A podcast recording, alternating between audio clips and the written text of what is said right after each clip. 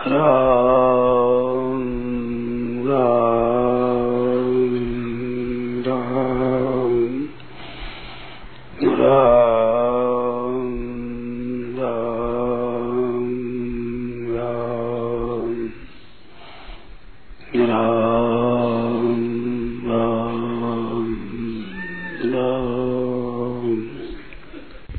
को परमात्मा की प्राप्ति करना है। तो परमात्मा की प्राप्ति करने में जो रास्ता चलता है, उस रास्ते में बाधा आती है भूल भूलैया। तो भूल भूलैया का अर्थ क्या है? इंद्रिय से इंद्रिय से अर्थ है रागत द्वेषो व्यवस्थित। हो तयोर न वशमागत से तो इससे परिपंथ न ये बताया निकलने का रास्ता ही। तो उसमें फिर मैंने सोचा, सोचना क्या है कि सीधा रास्ता है ना? ना तो इधर जावे ना इधर जावे ना इधर जावे ना इधर जावे ना इधर जावे ना इधर जावे तो ठीक हो जाई तो राग और द्वेष हो गया, तब तो भूल भूले में फंस गया फिर। अब अब निकलना मुश्किल होता है उसमें। भूल भले ऐसा देखा, निकलना बाहर बड़ा मुश्किल होता है। देखिए, बाहर निकलता है, पीछे फंसे हमारे बीच में। तो राग और द्वेष मन में हो जाए राज़ी और नाराजी हो जाए बस अब संसार फंस जाएगा, पर सब निकलने के नहीं कितनी बातें बनाओ, कितनी जान लो कितनी पढ़ाई कर लो, कितना ध्यान लगा लो। बस राग द्वेष बस हुआ फंस जाएगा। वो पढ़ाई और वो ध्यान और आपका काम नहीं आ रहा उससे ऐसी बात है। तो राग द्वेष ऊँचा कैसे उठे?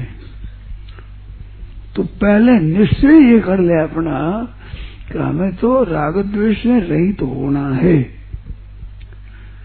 ये तत्व तो जानना है, ज्ञान करना है, करना ये नहीं अपने इतना ही राग द्वेष रहित होना तो इससे परिबद्ध हो।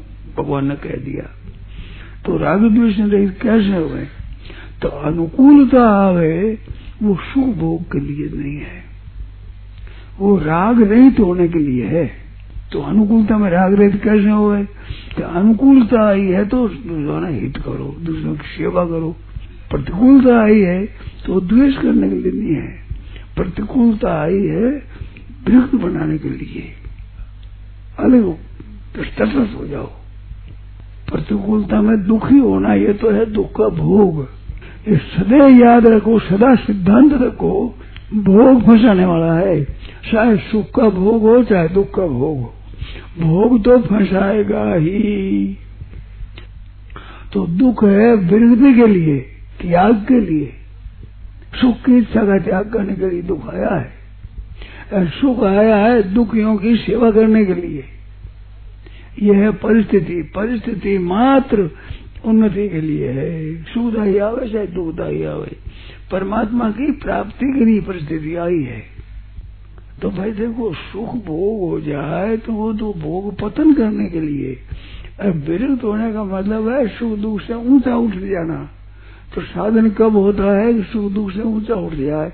सुख दुख नीचे रह जाए, आप ऊँचा उठोगा देखो, हम चलते हैं तो दाएँ और बाएँ दोनों पैरों से चलते हैं। एक पैर से कैसे चला जाए? एक पैर से चला नहीं जाता। दो पैरों पर ना चला नहीं जाता। एक टेकेगा एक चलेगा, फिर वो उठाएगा, वो टेकेगा एक रखेगा, नहीं उठाएगा, एक रखेगा, नहीं उठाएगा। तभी तो चलोगे। नहीं तो कैसे चलोगे ऐसे राग द्वेष तो संसार में आते हैं, वे दोनों पैरों की तरह है। तो ऊँचा उठने के लिए है, परमात्म तत्व को प्राप्त करने के लिए। तो परमात्म तत्व को प्राप्त कब होंगे? कि तयोर न बसमा तो उनके बसीभूत न हुए। सुख के सुखी हो गए तो सुख के वशीभूत हो गए। और प्रतिकूल में दुखी हो गए तो दुख के वशीभूत हो गए। तो वशीभूत कैसे नहीं हो? कि सुख सामग्री तो दूसरों के लिए आई है। और प्रतिकूल परिस्थिति आई है दुख से ऊँचा उठने के लिए वृद्ध होने के लिए। वृद्ध कौन होता है? जो आश्रिति नहीं हुई वृद्ध होता है। चाहना नहीं है। चाह गई चिंता मिटी मनवा भी परवा तो पदार्थ हो तो भी चाहना रहित होना है पदार्थ न हो तो चाहना रहित होना है। चाहना रहित होना है तो चाहना रहित सुख है।